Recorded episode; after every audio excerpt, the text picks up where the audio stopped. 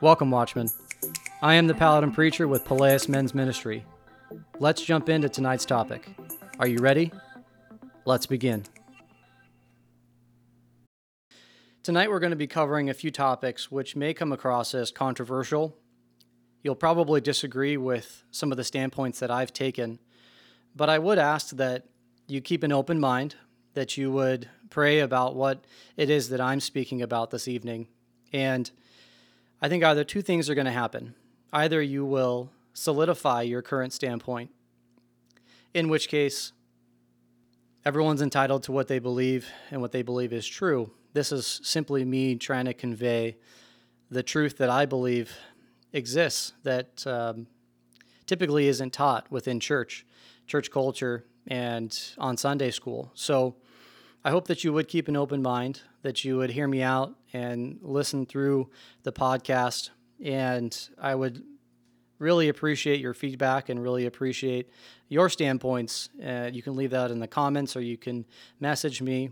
Uh, this is more to open the lines of communication between you and me so that we can have a, a real dialogue about what I believe is happening, what your viewpoints are, and hopefully we can both come to a better place where we're seeking the Holy Spirit first and we're seeking Jesus uh, in a manner that, that pleases the kingdom. So I'm going to go ahead and open with prayer, and then I'll review what we're going to talk about this evening, and then we'll get into tonight's topic. Holy Spirit, we come before you this evening. We present this material to you, and we ask that you would speak to us, Lord. Give us the words and help us hear the things that you want us to hear. Help us to have our hearts be opened and our ears be open to what you have to say because ultimately it's not what we're saying, Lord, it's what you have to say. And we have to be listening, and we have to listen and take action. We ask that you would continue to watch over our families, that you would keep us safe, that you would watch over our children and our friends. Continue to bless us in the way that you see fit, Lord. Let your will be done, Father. In Jesus' name we pray. Amen. I feel like people are searching for something in every possible idea or belief or self help book, television show, or through a celebrity spokesperson. But these are all things that the world has presented to us as a possible or potential path to heaven. Now we know that only God can take us to the next stage in our life. And we have to do that in conjunction with the Holy Spirit just like we've talked about before with Gideon, with Abraham, with Daniel, all of them were presented with situations of turmoil. And instead of turning inward and worrying and stressing and, and getting anxiety for the external events that were happening to them, their sole focus was focused on the Holy Spirit. They were completely focused and their eyes were completely fixed on what Jesus was trying to tell them. And I think we can take that as an example of what it means to truly seek the Holy Spirit and seek the kingdom. Because there's so many different ways that we can get distracted or get pulled away or listen to someone's motivational speaking and get encouraged in the moment but then the moment we enter back into our normal day to day life, we, we fall back into a, our rut that we were trying to get out of. It's a temporary fix and a temporary band aid when we focus on the, what the world has presented to us as a solution to the problem. When in reality, we shouldn't be turning to anything that the world has to offer. We should be solely focused on what the Holy Spirit is trying to tell us. Because ultimately, the Holy Spirit will guide us through whatever it is that we're dealing with.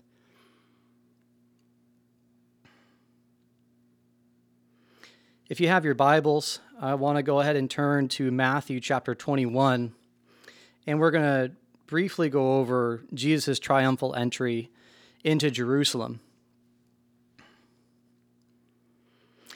So it picks up when Jesus entered the city on Sunday, Palm Sunday. He was greeted by cheering crowds proclaiming him king, much to the dismay of the religious leaders, Pontius Pilate, and the 10th Roman legion, who had also taken up residence at the Antonia fortress to control the enormous crowds that swelled the city during Passover. So, a time during Passover meant the normal population of Jerusalem, which was typically around 100,000 or so people, swelled to over a million people in a matter of a few days. The Jewish unrest was rampant during the time of Jesus, with numerous radical rebellions and uprisings occurring all throughout Palestine.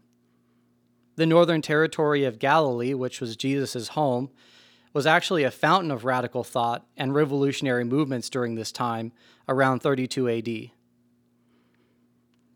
When Jesus entered the city on Passover with a million frustrated Jews and the crowds loudly proclaiming him king, was more than volatile it was actually adding kindling to an already hostile situation that everyone was gearing up. They were just waiting for something to go bad, the last thing, the final straw, to ensue that this entire population would turn against either the Romans, against the government, or against the religious leaders.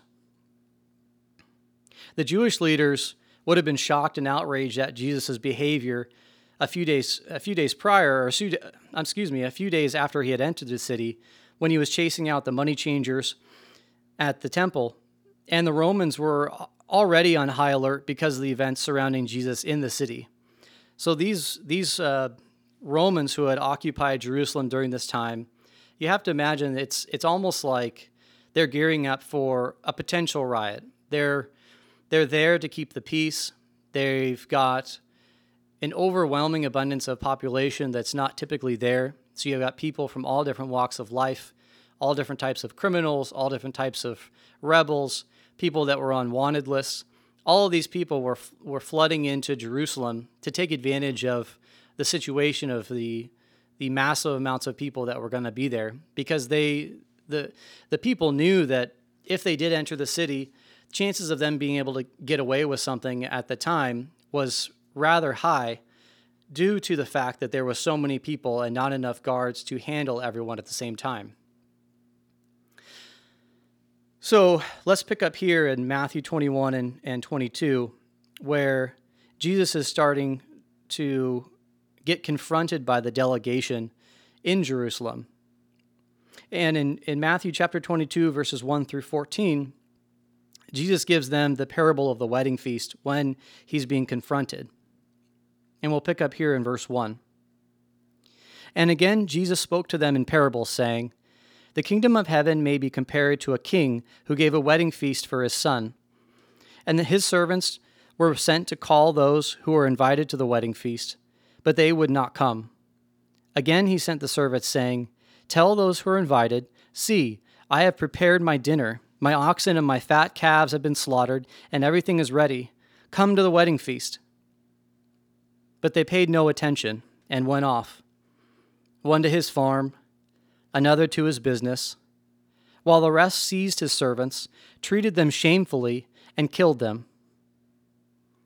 The king was furious, and he sent his troops and destroyed the murderers, and he burned their city. And then he said to his servants, The wedding feast is ready, but those invited were not worthy. Go, therefore, to the main roads and invite to the wedding feast as many as you find. And those servants went out to the roads and gathered all whom they found, both bad and good. So the wedding hall was filled with guests. But when the king came in to look at the guests, he saw there a man who had no wedding garment. And he said to him, Friend, how did you get in here without a wedding garment? And he was speechless. Then the king said to his attendants, Bind him hand and foot and cast him into the outer darkness. In that place there will be weeping and gnashing of teeth, for many are called, but few are chosen. The warning in this parable, I believe, is if we do not continue to cultivate Christians in the correct way based on biblical truths, the kingdom of God will be taken away from us and given to someone else. Now, I'm not trying to say that your salvation will be taken. But what I want to tell you is that I truly believe that there is rewards in heaven gold, silver, and precious stones. And those rewards are given to us based on the works that we do do for the kingdom. Now, some might argue that, that that's not true, that the only reward that we receive is the reward to go into heaven. Now, i it's been argued, and I've had debates about this before, but I'm not convinced that that's true. So, in a sense, if we are not cultivating Christians in the way that we are supposed to, if we're not focused on the kingdom of God and doing things for the kingdom to build up rewards in heaven, the kingdom of God, aka the rewards in heaven, can be taken away from us and given to someone else. If God has given us gifts and He has granted us the anointing to do certain things for the kingdom, and yet we choose not to do it, and we choose to focus on ourselves, how could God be fair if He treated those same people the same way as those who did things for the kingdom and were completely focused on the kingdom of God? God is 100% completely fair all of the time. And when we get those rewards in heaven, everything we did for the kingdom will be parceled out based on the rewards that we have. And those who did not focus on the kingdom will not have the reward. It's, in, it's my firm belief that you will get the bare minimum of a reward. And it, I believe it says that they will be entering through entering through the gates of heaven like it was jumping through or passing through fire. I don't remember exactly the, the verse scripture that that comes from. But if the bare minimum is as if you are jumping through fire to get in through heaven, why the hell would you want to do that? If God is giving you the opportunity to build rewards in heaven, and He's giving you a free gift, who are we to say no? In a sense, that'd be like if you invited your, your best friends to a birthday party and they all brought you really expensive gifts. And they were honored to give you those gifts because they love you and they cherish you and they want to they want to bless you and give you this opportunity and express their generosity to you because of how much they love you. And when they show up and they they've got their gifts all wrapped up and they hand them to you and you say to them, "No thanks. I don't need a gift. I don't want it. Whatever you brought me, you can take it back. All I wanted was to have you guys here. I don't know if that were me, I would feel devastated that I wanted to love on my friend and give them this this gift of generosity and they completely disregarded that and told me to get rid of it. Like they didn't want it. They didn't care. Like I would be heartbroken in a sense. Like yes, I would I would be grateful that they were there. But to me it would hurt to have them so blatantly and flippantly just disregard this generous gift that I wanted to bestow upon them because they just couldn't care less. I put myself in that same situation when I think about the gifts and rewards that God is trying to give us. If God is giving us the opportunity to receive these gifts of blessing and rewards and gold, silver, and precious stones that He wants to give us, and yet we're choosing to say, no, thanks, God. I don't care. I don't want the gift. All I want to do is be here. I'm just here to show up. I don't want to receive anything. Thanks so much. See you later. I mean, that to me just seems offensive. So I would I would urge you to consider your standpoint on what you believe as far as the rewards that we have in heaven and how we should be seeking the kingdom to receive those rewards. So it leads me to my next point, which is regarding size of church and size of congregation, regardless of how big our church may be or how many members that we have, even how famous we are on TV or how many books we sell or how many speaking engagements that we book, we are all equal in the eyes of God. And the Holy Spirit sees us just the same. And we can just as easily grieve the Holy Spirit in ways potentially detrimental to our relationship with Christ, which we'll go into more detail later in the discussion. But just because we stand and say, I believe during a church service, doesn't ensure that we'll inherit the entire reward that God has set aside for us. Just because you say you believe doesn't mean you truly believe. I've been listening to a, another book by R.T. Kendall, and it's Holy Spirit, is that you? And it's this idea of how can we discern whether or not the Holy Spirit is, is genuine and we can recognize when it is it is an actual he uses the metaphor of a dove versus a pigeon. He calls it pigeon religion or true Holy Spirit dove. And in a sense, he talks about how the pigeon and the dove anatomically are almost identical. You can't tell them apart. Yet the personality that they both share are distinctly different. The dove is agitated, it's it's angry, it it fights, it wants to stay in groups. It's completely solely re- dependent upon human beings typically for food.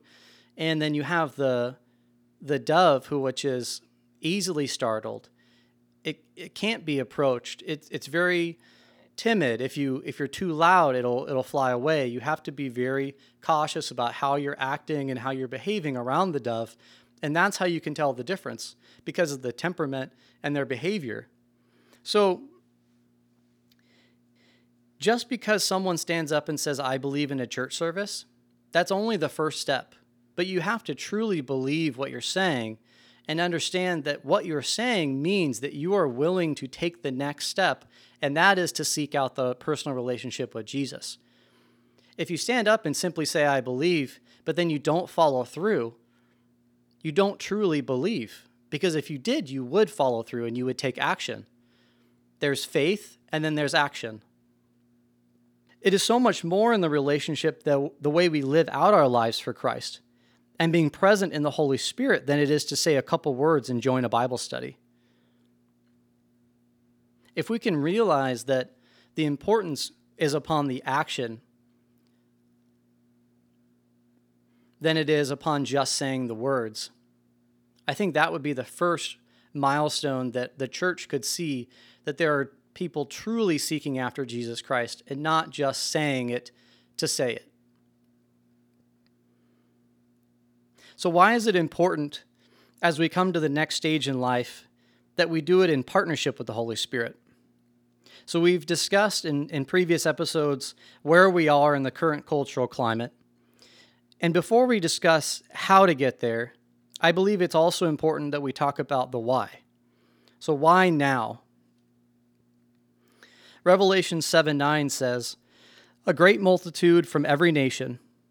After this I looked, and behold, a great multitude that no one could number, from every nation, from every tribe and people and language, standing before the throne and before the Lamb, clothed in white robes, the palm branch in their hands. There are 85 verses in the Bible stating Jesus will not return again until the Word of God has reached all the peoples, the whole world, every tribe and language and people and nation, Every knee shall bow, and every tongue will, will say that Jesus Christ is Lord. So, what does this mean in real world terms? First, I think we have to identify what is an actual people group. So, a people group is defined as an ethno linguistic group with a common self identity that is shared by various members. For strategic purposes, it is the largest group within the gospel that can spread without encountering barriers of understanding or acceptance. Currently, in the, in the world today, there's 7.6 billion people that classify as an unreached people group. That would be 11,757 people groups total. Now, excuse me, 11,757 people groups within the world. Now, let's talk about how many of them, of that 11,000, are unreached. So, unreached people groups 4.5 billion people. That's 7,088 people groups that have currently not been reached yet. A people group is considered to be unreached. Uh, acronym is UPG, where there is no indigenous community of believing Christians able to engage this people group with church planting.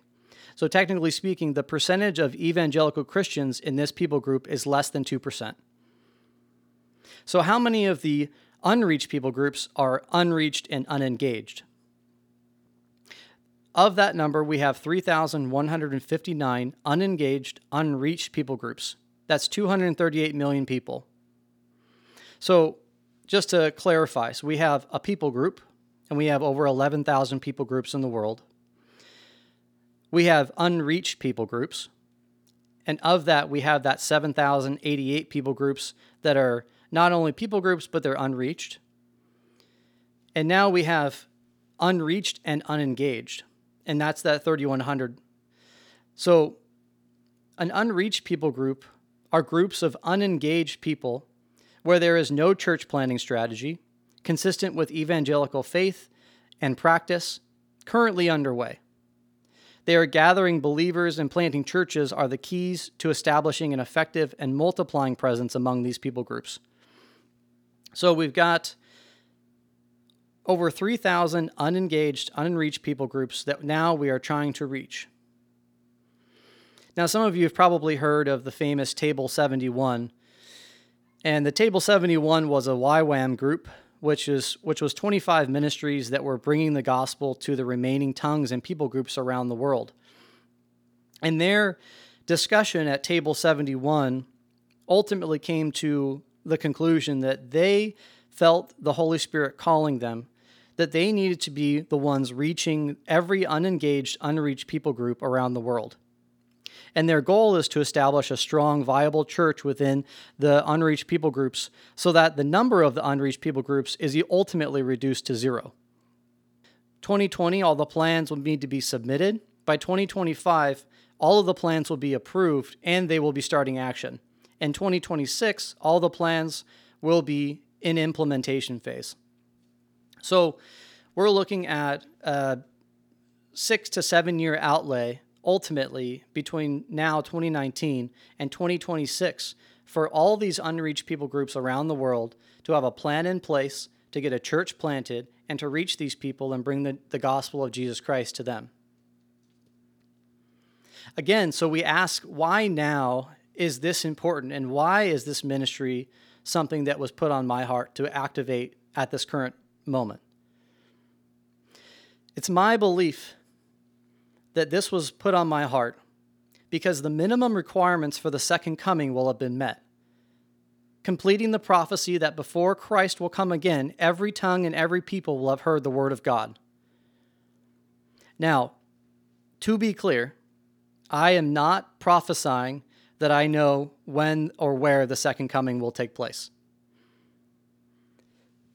Matthew 24, 36 says, But concerning that day and hour no one knows, not even the angels of heaven, nor the Son, but the Father only. What I am saying is that the boxes will be checked and the stage will be set for the second coming. Think about that. Seven years from to now, from now, every unreached people group in the entire world will have a plan in place and set in motion and being initiated to bring the gospel to them. That means the boxes will be completely checked. Now, I don't know when it's going to happen. Could be literally the day after every church around the world gets planted for those unreached people groups. Then, boom, we could be called up to heaven. It could happen 10 days after that's, that plan has been implemented and the church has been planted. It could happen 10 years from then. No one really knows for certain, but all we can know for certain is that the stage will be set and all the minimum requirements will have been met according to the prophecy in Scripture. God could ultimately choose not to come for another 500 years. But the urgency for us, especially as believers in Jesus Christ, remains the same.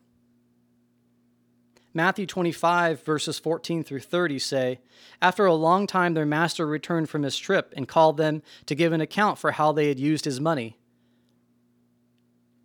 We cannot know when, but we know we have to be prepared to give an account.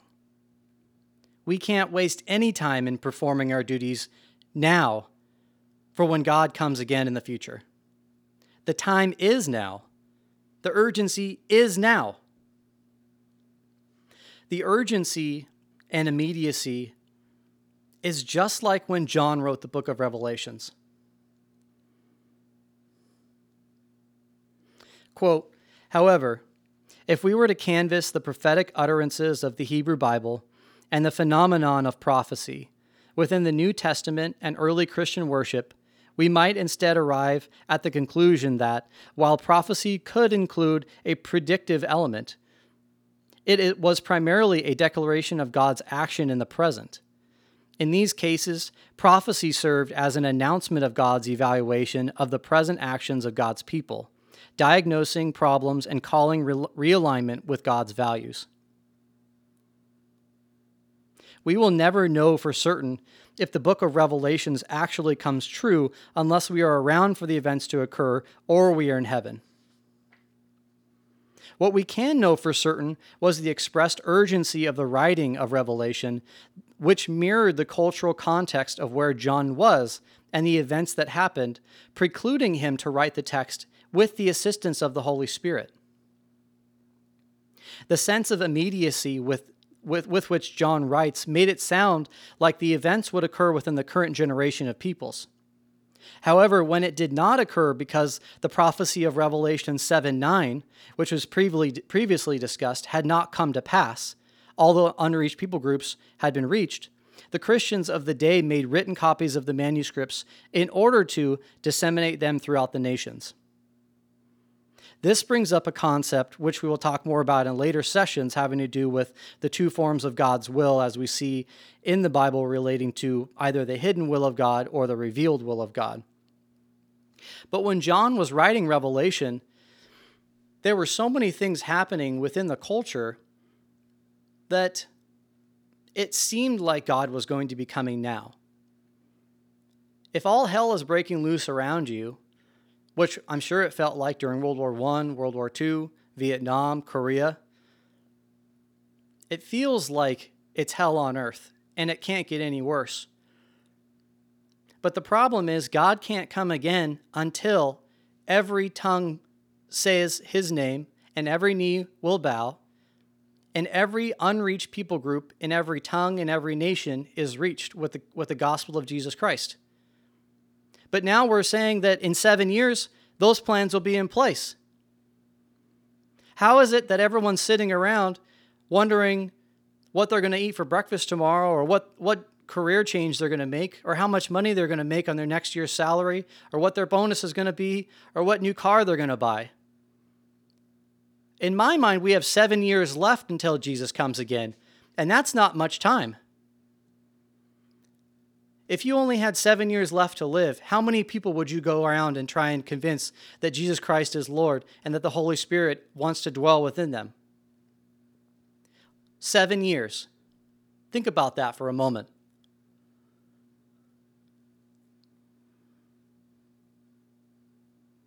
The clock is ticking, and in seven years, the stage will be set. Every box checked, everything signed, everything being finalized. The only thing that comes next is us waiting on when the Lord comes. In my mind, I like to think of it as during the, the Normandy invasion, when the men arrived on the beaches of Normandy, everything was D plus one, D Day plus two. D plus 3, D plus 4. In my mind, in seven years' time, when every plan has been submitted for every unreached people group, that is D Day. Anything beyond that is bonus days, in my opinion, that God is giving us to make sure that we reach enough unreached people. But what does that mean for us? That means that we have to get our heads on straight and get our foundation in what really matters. We can't be concerned about how much money we're going to make. We can't be concerned about what house we're going to buy and where we're going to live. where our kids are going to go to high school. All of those things are real day to day issues that we deal with. But we can't allow those things to distract us from what the ultimate goal is, and that is D Day.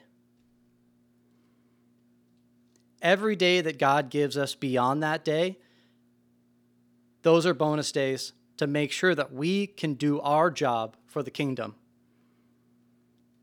Because every person that you don't talk to, every mission trip that you don't take, every missed opportunity to share the gospel with somebody is somebody that potentially could never hear the gospel again, and you might not see them forever.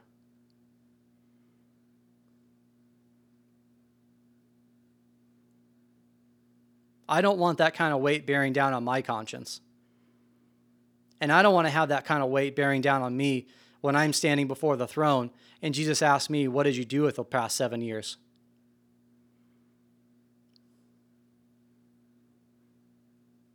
How many people are you standing next to that you could talk to? How many mission trips do you think you could get in this year?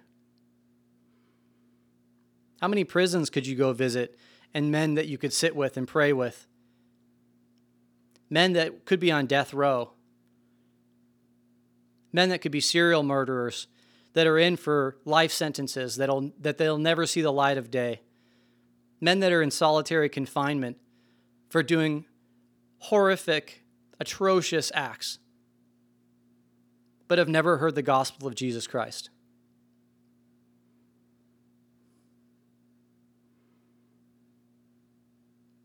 Those kind of people deserve to hear the gospel of Jesus. And Jesus is giving us that time so that we can take action, so that we can feel the tug and feel the way the Holy Spirit is guiding us so that we can sit down with those men and women and we can share with them, probably for the first time in their entire life, that there is a Father that loves them, that cherishes them, that wants to have a relationship with them, and give them an opportunity to have eternal life with Him. You could be that person that changes someone's life forever. And you know what? God will reward you for it when you get to heaven, He's going to remember every single name of, the, of people that you spoke to and who learned about His name. He'll know every single one.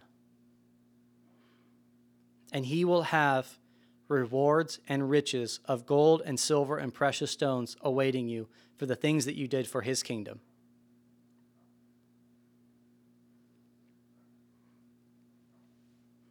So, how do we get to the next stage in life in, part, in partnership with the Holy Spirit? So, now that we've discussed the current cultural climate in, in the previous episodes, and what we're discussing in this episode is that why is important that we begin now. I think we can now discuss the how and introduce the ministry in the discussion and how that encompasses what we need to do and the actions we need to take.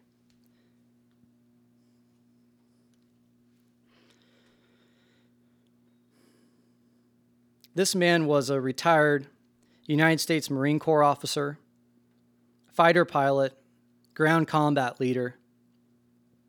He was an FA 18 pilot who deployed twice from the USS John C. Stennis in support of combat operations in Iraq and Afghanistan.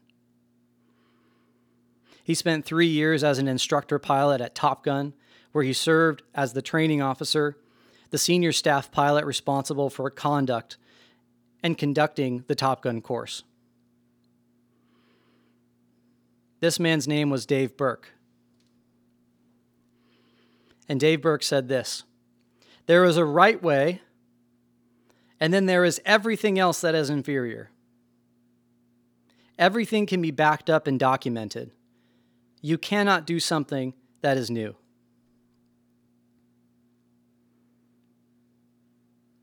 I believe this translates equally to studying Scripture and to sharing the gospel. Every conceivable manner of the gospel being shared has already been done. I would challenge you to come up with a new way of distributing the gospel that hasn't been done for the past thousands of years. I don't think it's possible to come up with something new. But what we do know is that there is a right way of doing it, and then there's a wrong way of doing it. The wrong way is trying to convince somebody on television or at a megachurch that in order to come into the kingdom of God, that you have to give money to fund the, the church or to fund the program that they're selling or to, to buy their new book. Because if you buy the new book, then you're contributing to the kingdom and therefore you're going to earn reward. I don't think that's true. What it comes down to is the pure basics. The fundamentals of sharing the gospel is sitting down with somebody, putting your hand on their shoulder, asking if you can pray with them.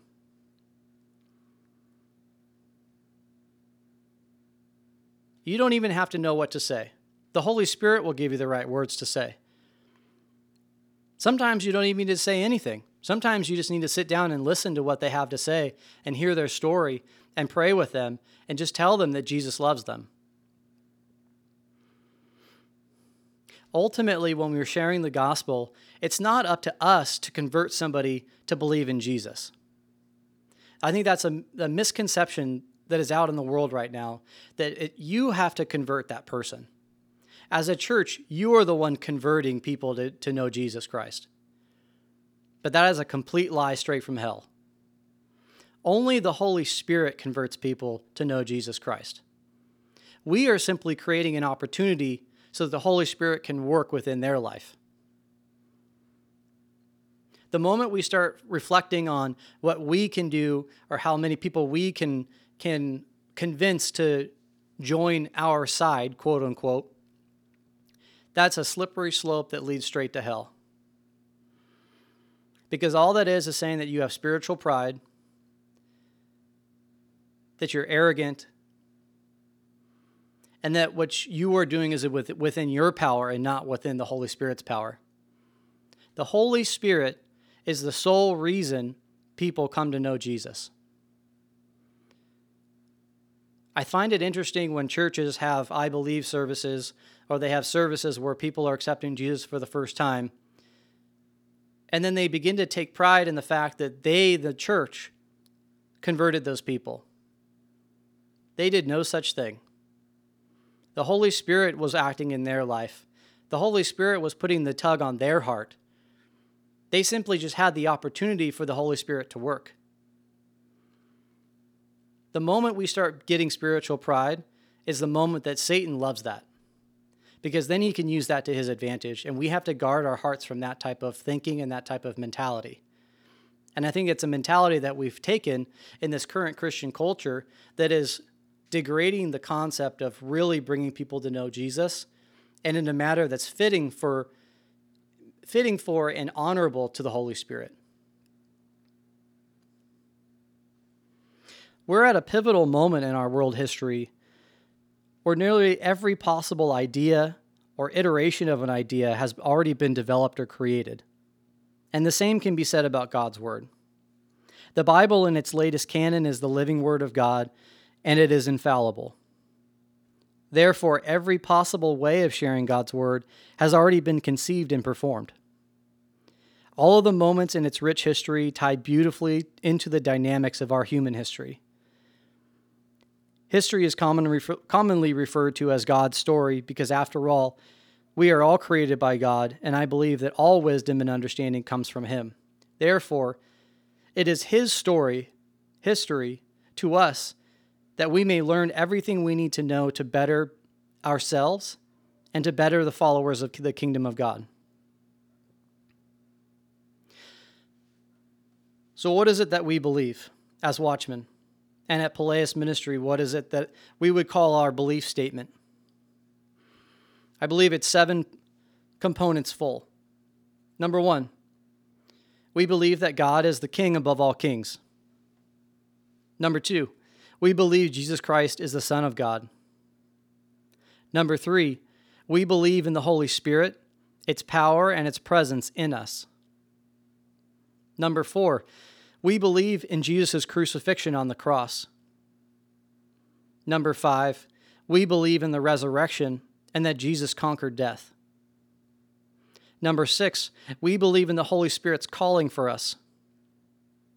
And number seven, we believe He, Jesus, the Lord, the King of Kings, is coming back again.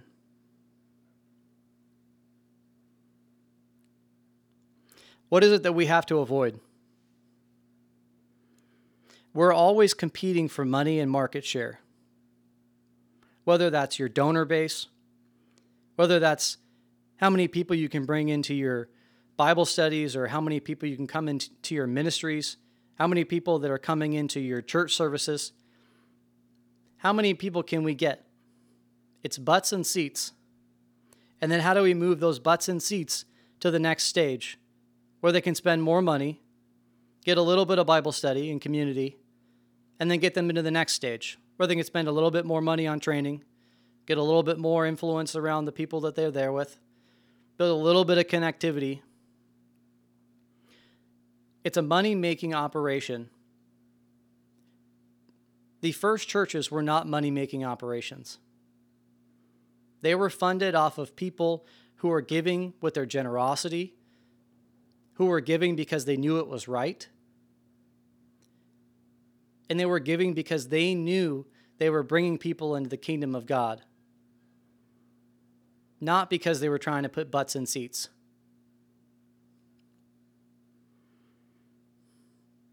I say enough. We are competing and we're not separate. We are all part of one body in Christ.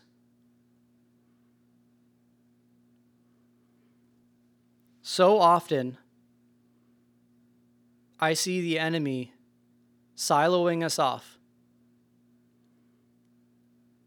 That's the best way to defeat a large enemy. You never take a huge enemy on head on.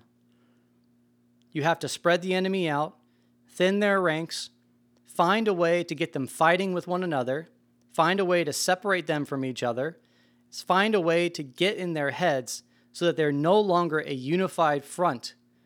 And then once that happens, you can take any massive army down. And that's exactly what the enemy is doing. I'd prefer not to use secular media as a quote for a scripture based podcast, but I do think because of the context in which we're talking about, I think it is fitting. So, I'm sure you're all familiar with the character of Game from Game of Thrones called Tyrion Lannister. And he had a quote that said, Winter is coming. We stand together or we all die.